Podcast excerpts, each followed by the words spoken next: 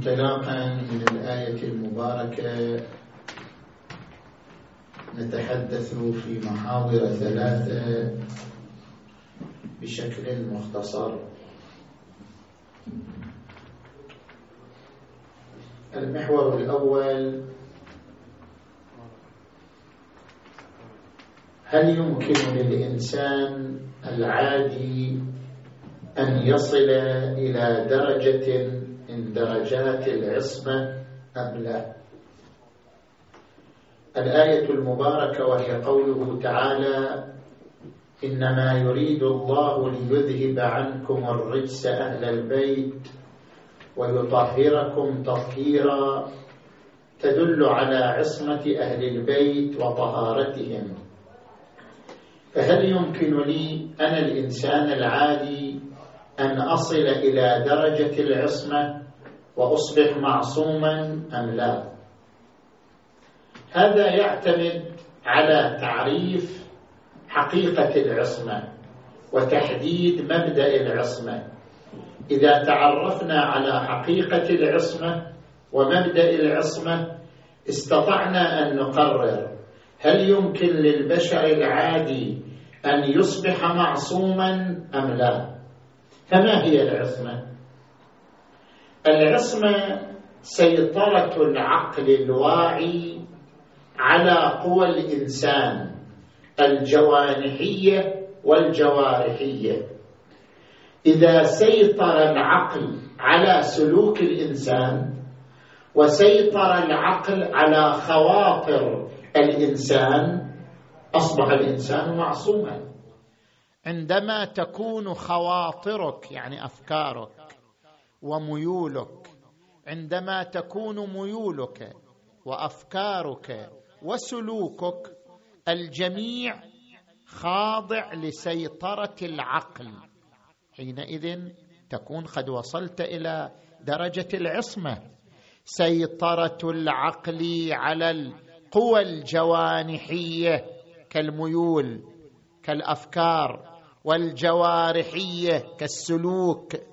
سيطرة العقل على هذه القوى بالعصمة. لنضرب مثالين. للإنسان العادي نرى فيهما أن الإنسان العادي معصوم. مثال الأول كيف يسيطر الإنسان على أفكاره؟ شوف مثلا الطالب عندما يدخل قاعة الامتحان يدخل ضمن امتحان لمدة ثلاث ساعات أو أربع ساعات هو في حال امتحان اختبار اختبار جامعي. هذا الطالب ضمن ثلاث ساعات يسيطر عقله على أفكاره. خلال ثلاث ساعات لا يغفل لا ينسى لا يخطئ. لا يشذ. يخلي كل قواه الفكرية خاضعة لعقله. بحيث يقول له عقله حاول ضمن ثلاث ساعات في قاعة الامتحان أن لا تغفل ولا تنسى ولا تخطئ وأن تكون أفكارك كلها خلال ثلاث ساعات خاضعة لعقلك. وفعلا الطالب الذكي المتمكن خلال ثلاث ساعات لا يغفل لا ينسى لا يخطئ. تكون كل معلوماته حاضرة وكل أفكاره خاضعة لعقله. فإذا سيطر العقل على الأفكار والخواطر لمدة ثلاث ساعات هذا نوع من العصمة. هذه درجة من العصمة. وإذا أمكن للإنسان أن يخضع فكره لعقله لمدة ثلاث ساعات يمكنه اذا أن يخضع فكره لعقله لمدة 24 ساعة. يمكنه اذا أن يخضع فكره لعقله لمدة يومين أو ثلاثة وهكذا. ما دام أصل القضية ممكن ولو بمقدار ثلاث ساعات اذا القضية بتمامها أمر ممكن. هذا مثال للعصمة العلمية. كيف تخضع الأفكار والخواطر للعقل الواعي في مدة معينة؟ تجي إلى العصمة العملية. الإنسان معصوم عما يدرك ضرره. الإنسان يدرك أن القذارات ضرر. البول البراز الدم القيء هذه القذارات يدرك الإنسان ضررها ادراكا وجدانيا فينصرف عنها بطبعه. ما يحتاج معلم ما يحتاج أحد يقول له أنت اجتنب القذارات من بول ودم وقيء وبراز. يقول أنا بطبعي مجتنب عنها لأنني مدرك لضررها وخطرها. من أدرك ضرر هذه القذارات ادراكا وجدانيا فاجتنب عنها كان اجتنابه عنها نوعا من العصمة. اذا بالنتيجة العصمة سيطرة العقل الواعي على القوى الجوانحية والجوارحية للإنسان وهذا أمر ممكن في الإنسان العادي. ممكن حتى في المؤمن أن يصل إلى هذه الدرجة من السيطرة المسماة بالعصمة. نعم العصمة لها درجات العصمة لها مراتب. أعلى مراتب العصمة حصل عليه الأنبياء والمرسلون والأئمة المعصومون صلوات الله وسلامه عليهم أجمعين. أما الإنسان العادي يمكن أن يحصل على درجة من درجات العصمة والإمام يحصل على أعلى درجات العصمة. لأن العصمة درجات وتفاوت الدرجات بتفاوت العلم العصمة تتبع العلم. كلما زاد علمه أمكن أن تزداد عصمته. الفلاسفة يقسمون العلم إلى علم اليقين عين اليقين حق اليقين. هذه الدرجات المتفاوتة للعلم توجب تفاوت درجات العصمة. من أجل أن نبين ذلك بالمثال هناك من يعلم بالمعصية على مستوى الدرجة الأولى وهي اليقين. هناك من يعلم بالمعصية على مستوى الدرجة الثانية وهي علم اليقين. هناك من يعلم بالمعصية على مستوى الدرجة الثالثة وهي عين اليقين. ولكل درجة من هذه الدرجات نوع من العصمة. نحن البشر العاديون. نعلم أن عقوق الوالدين الغيبة الكذب معصية. والمعصية تعني أن وراءها عاقبة وراءها عقابا اخرويا. علمنا نحن بالمعصية بمستوى الدرجة الأولى وهي درجة اليقين. يعني لنا يقين بأن هذه معاصي وأن وراء هذه المعاصي عقوبات. هذه درجة من درجات العلم. توجب درجة من درجات العصمة. أما الأولياء الذين هم أعلى درجة منا في العلم فلهم أعلى درجة من العصمة. وصلوا في العلم بالمعصية إلى درجة علم اليقين. من وصل إلى علم اليقين يرى آثار المعاصي كما يرى أصابعه الخمسة. لذلك يقول القرآن الكريم كلا لو تعلمون علم اليقين لترون الجحيم. يعني الإنسان يمكن أن يرى الجحيم وهو في الدنيا. أنا في الدنيا وأرى الجحيم. ألهاكم التكاثر حتى زرتم المقابر. كلا لو تعلمون. ثم كلا سوف تعلمون. كلا لو تعلمون علم اليقين لترون الجحيم.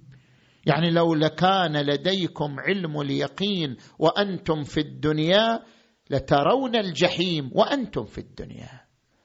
هناك قسم من الناس وهم الأولياء وصلوا إلى درجة علم اليقين يعني وصلوا إلى أنهم يرون الجحيم وهم في الدنيا. يرون الجنة والجحيم وهم في الدنيا. كيف الإنسان يصل إلى هذه الدرجة؟ أنه يرى الجحيم ويرى الجنة وهو في الدنيا. جنتنا وجحيمنا هي نفس أعمالنا مو شيء ثاني.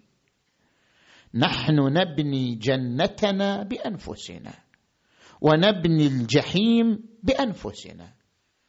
الجنة مو شيء ثاني غير أعمالنا والنار مو شيء ثاني غير أعمالنا. القرآن الكريم يقول إنما تجزون ما كنتم تعملون. عملكم هو جزاؤكم وليس شيئا آخر. المعاصي هي النيران التي تحرقنا والطاعات هي الأنهار التي نتنعم فيها. جزاؤنا هو أعمالنا وليس شيئا آخر. إنما تجزون ما كنتم تعملون. يوم تجد كل نفس ما عملت من خير محضرا وما عملت من سوء تود لو أن بينها وبينه أمدا بعيدا. أعمالنا هي جناننا وهي نيراننا. فإذا كانت الأعمال هي الجنان وهي النيران يعني المعاصي نيران لكن نحن لا نراها نيران. نحن لا نرى حقيقتها نحن نرى ظاهرها. نقول هذا عقوق هذا كذب هذه قطيعة رحم هذه مثلا معصية. لكننا هذه الأشياء التي نرى ظواهرها هي في الحقيقة شنو؟ قطع من النار. لو كنا نرى المعاصي بحقيقتها لرأينا النار تلتهب منها. لرأينا النار تشتعل منها. كلا لو تعلمون. يعني لو تعلمون بالمعاصي علم اليقين لرأيتم حقيقة هذه المعاصي. ما هي حقيقة هذه المعاصي؟ لرأيتم الجحيم مشتعلة في هذه المعاصي. كلا لو تعلمون علم اليقين لترون الجحيم. لكنكم ما زلتم في الدرجة الأولى درجة اليقين. تعرفون أنها معاصي لكن لا ترون نيران المشتعلة فيها. ما وصلتم إلى الدرجة الثانية. أما لو وصلتم إلى الدرجة الثانية لحصلتم على درجة أخرى من العصمة. كلا لو تعلمون علم اليقين لترون الجحيم. الأولياء يرون المعاصي نيران كما يرون أصابعهم الحسية. يرون المعاصي نيران فيجتنبون عنها. ولذلك يقول الإمام زين العابدين عليه السلام اللهم ظلل على ذنوبي غمام رحمتك. علاقة الغمام بالذنوب لأن الذنوب جمرات ملتهبة. الذنوب جمرات مرتهبة. ورمال حارة. افترض إنسان يمشي حافيا على رمال حارة ماذا يحتاج؟ وهو يمشي حافيا على الرمال الحارة. يحتاج إلى الغمام الذي يظلله كي يقيه من الرمال الحارة. اللهم ظلل على ذنوبي غمام رحمتك وأرسل على عيوبي سحاب. رأفتك. أرسل السحابة لتمطر فتطفئ لهب هذه المعاصي. اذا المعاصي نيران. ومن كان معصوما رأى نيران المعاصي فاجتنب عنها. ثم يترقى إلى الدرجة الثالثة. كلا لو تعلمون علم اليقين لترون الجحيم ثم لترونها عين اليقين. هذا أعظم. عين اليقين أعظم من علم اليقين.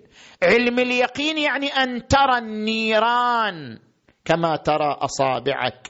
أما عين اليقين فهو التفاعل الوجداني. كيف الإنسان يصير عنده تفاعل وجداني مع النار؟ فيجتنبها. كيف يصير عنده تفاعل وجداني مع الجنة فيقبل عليها؟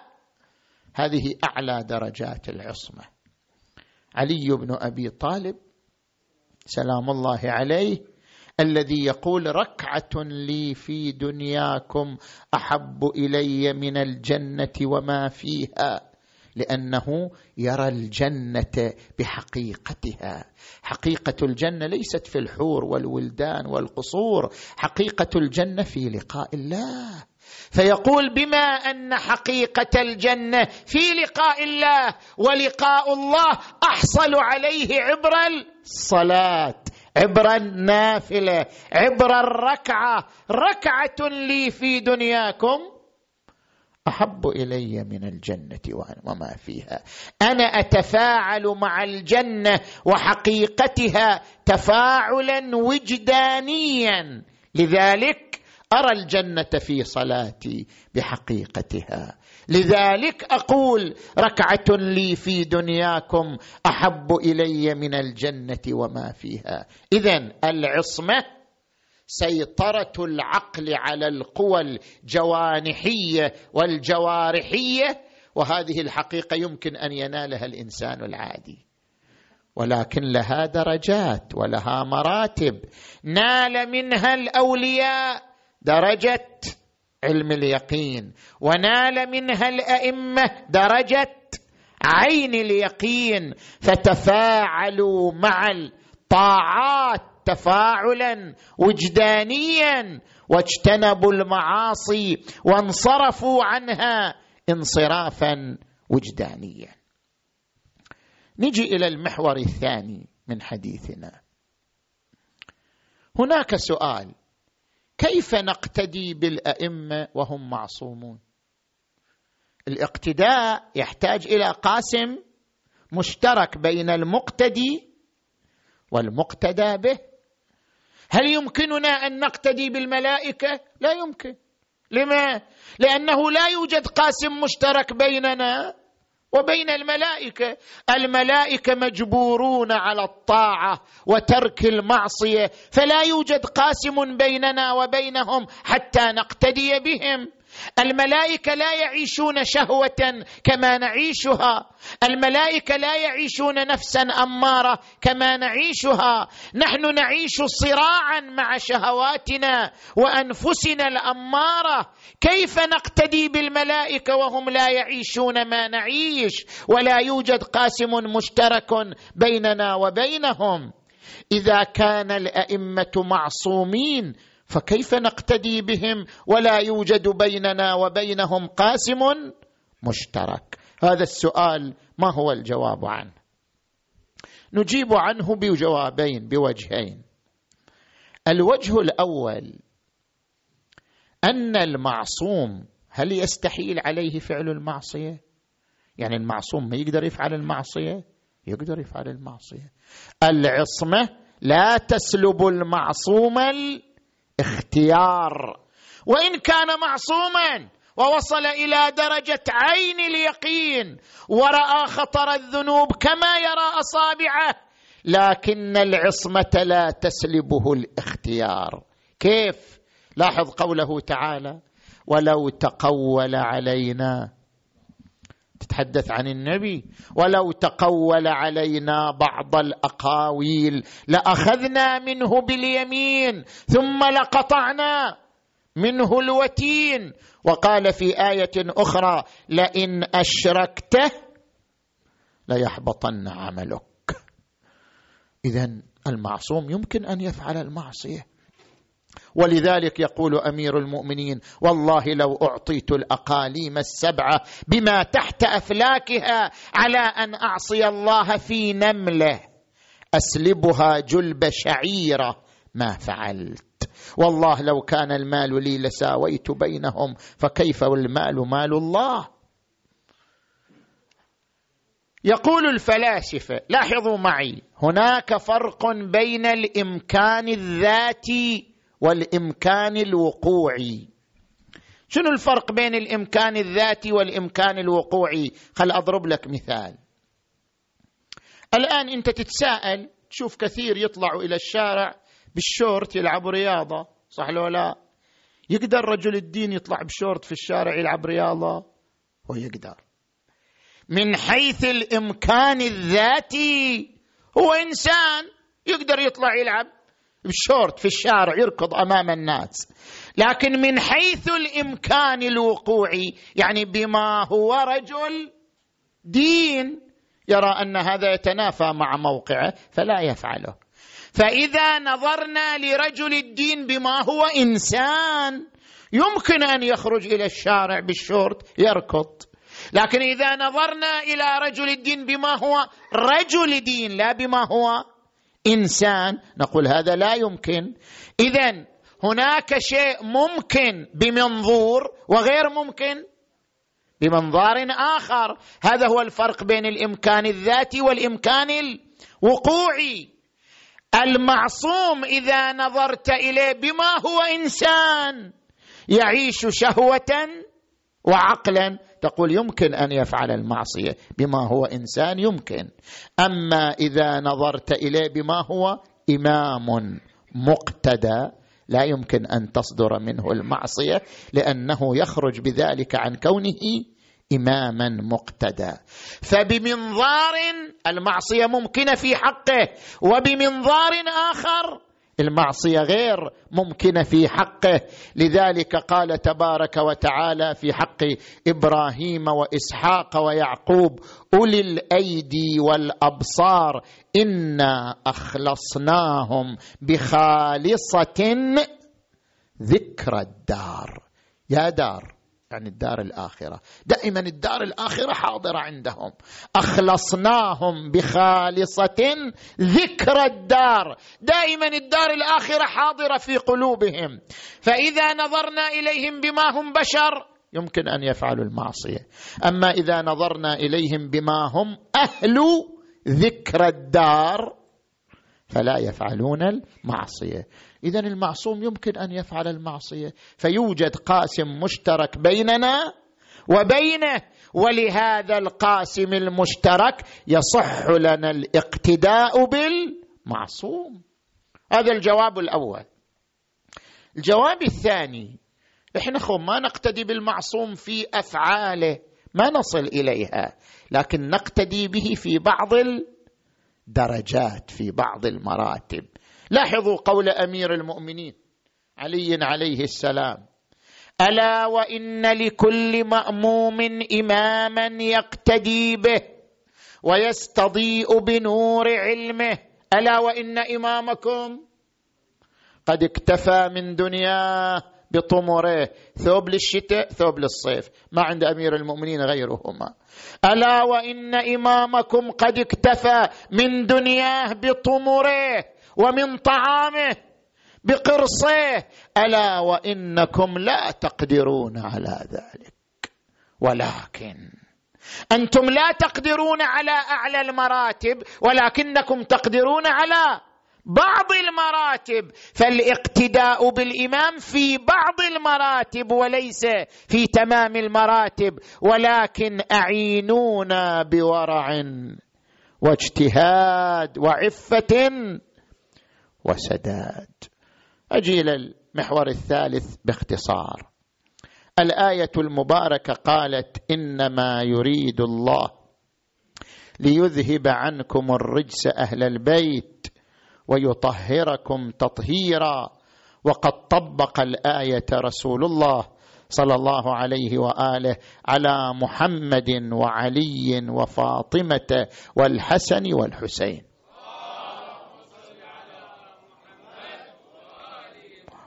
ففي صحيح مسلم عن عائشة قالت خرج علينا رسول الله وعليه مرط مرجل من شعر أسود فقال أين علي؟ أين فاطمة؟ أين حسن؟ أين حسين؟ فأتي بهم إليه فاشتمل عليهم بالكساء وقال اللهم هؤلاء أهل بيتي وحامتي لحمهم لحمي ودمهم دمي إنما يريد الله ليذهب عنكم الرجس أهل البيت ويطهركم تطهيرا. ومن هؤلاء الصفوة الحسن المجتبى صلوات الله وسلامه عليه الذي بالغ الأمويون في تشويه شخصيته. إذا تقرأ تاريخ الأمويين حاولوا بكل الوسائل تشويه شخصية الإمام الحسن المجتبى صلوات الله وسلامه عليه فقالوا بأنه تزوج تسعين زوجة. كان يتزوج ويطلق يتزوج ويطلق. حتى صعد الإمام علي على المنبر وخطب في همدان. وقال لا تزوجوا ولدي الحسن فإنه مطلاق. هذه الرواية ربما أنت تتصور أنها في كتب السنة بل في كتب السنة بس في كتب الشيعة أيضا موجودة مع الأسف. هذه الرواية موجودة في كتب السنة وكتب الشيعة أيضا. لا تزوجوا ولدي الحسن فإنه مطلاق. لذلك عندما نحن نقف مع هذه الرواية نحن نجد أن مضمونها مضمون أموي. مضمون تشويه أموي حتى لو كانت موجودة في بعض كتب الشيعة. في كتاب الوسائل وسائل الشيعة للحر العامل موجودة هذه الرواية. لا تزوجوا ولدي الحسن فإنه مطلاق. طيب اولا إذا الإمام الحسن تزوج تسعين أو ثمانين زوجة غير كثرة الأزواج تؤدي إلى كثرة الأولاد. وأولاد الحسن لا يصلون أحد عشر ولدا. من الأولاد والبنات. إنسان بيتزوج أكثر من ثمانين زوجة أو أكثر من تسعين زوجة. على الأقل يكون عنده أولاد كثر ما يصلون إلى هذا العدد. أو أكثر تقدير هو هذا العدد. هذا اولا. ثانيا كثرة الزواج وكثرة الطلاق. إما هي أمر محرم أو هي أمر مباح ولا يخلو. إذا كانت امرا محرما فكيف يصدر ممن هو من أهل البيت الذين نص الكتاب على أنه أذهب عنهم الرجس وطهرهم تطهيرا. كيف تصدر ممن عبر عنه رسول الله الحسن والحسين؟ سيدا شباب أهل الجنة من عبر عنه رسول الله ابناي هذان إمامان قاما أو قعدا. وإذا كان أمرا مباح لماذا الإمام علي يشهر بولده على المنبر؟ على أمر مباح. إذا هو أمر مباح يتزوج ويطلق. فلماذا الإمام علي يصعد على المنبر ويشهر بولده أمام الناس ويقول لا تزوجوا ولدي الحسن فإنه مطلاق؟ هل يجوز التشهير بالمؤمن في أمر مباح فضلا عن الأمر المحرم؟ اذا هذه الرواية لا تنسجم تاريخيا مع ذرية الحسن. لا تنسجم مع صعود الإمام علي على المنبر وحديثه عن ولده ولده الحسن صلوات الله وسلامه عليهم أجمعين. ثالثا عندما نراجع مصادر الرواية نجد أن رواة هذه الرواية كلهم ممن تأثر بالدور الأموي وكلهم من استفاد من الأموال والعناية الأموية. بعد أنا لا أطيل عليكم حتى يصير مجال للحديث باللغة الإنجليزية. والحمد لله رب العالمين والصلاة والسلام على محمد وآله الطيبين الطاهرين.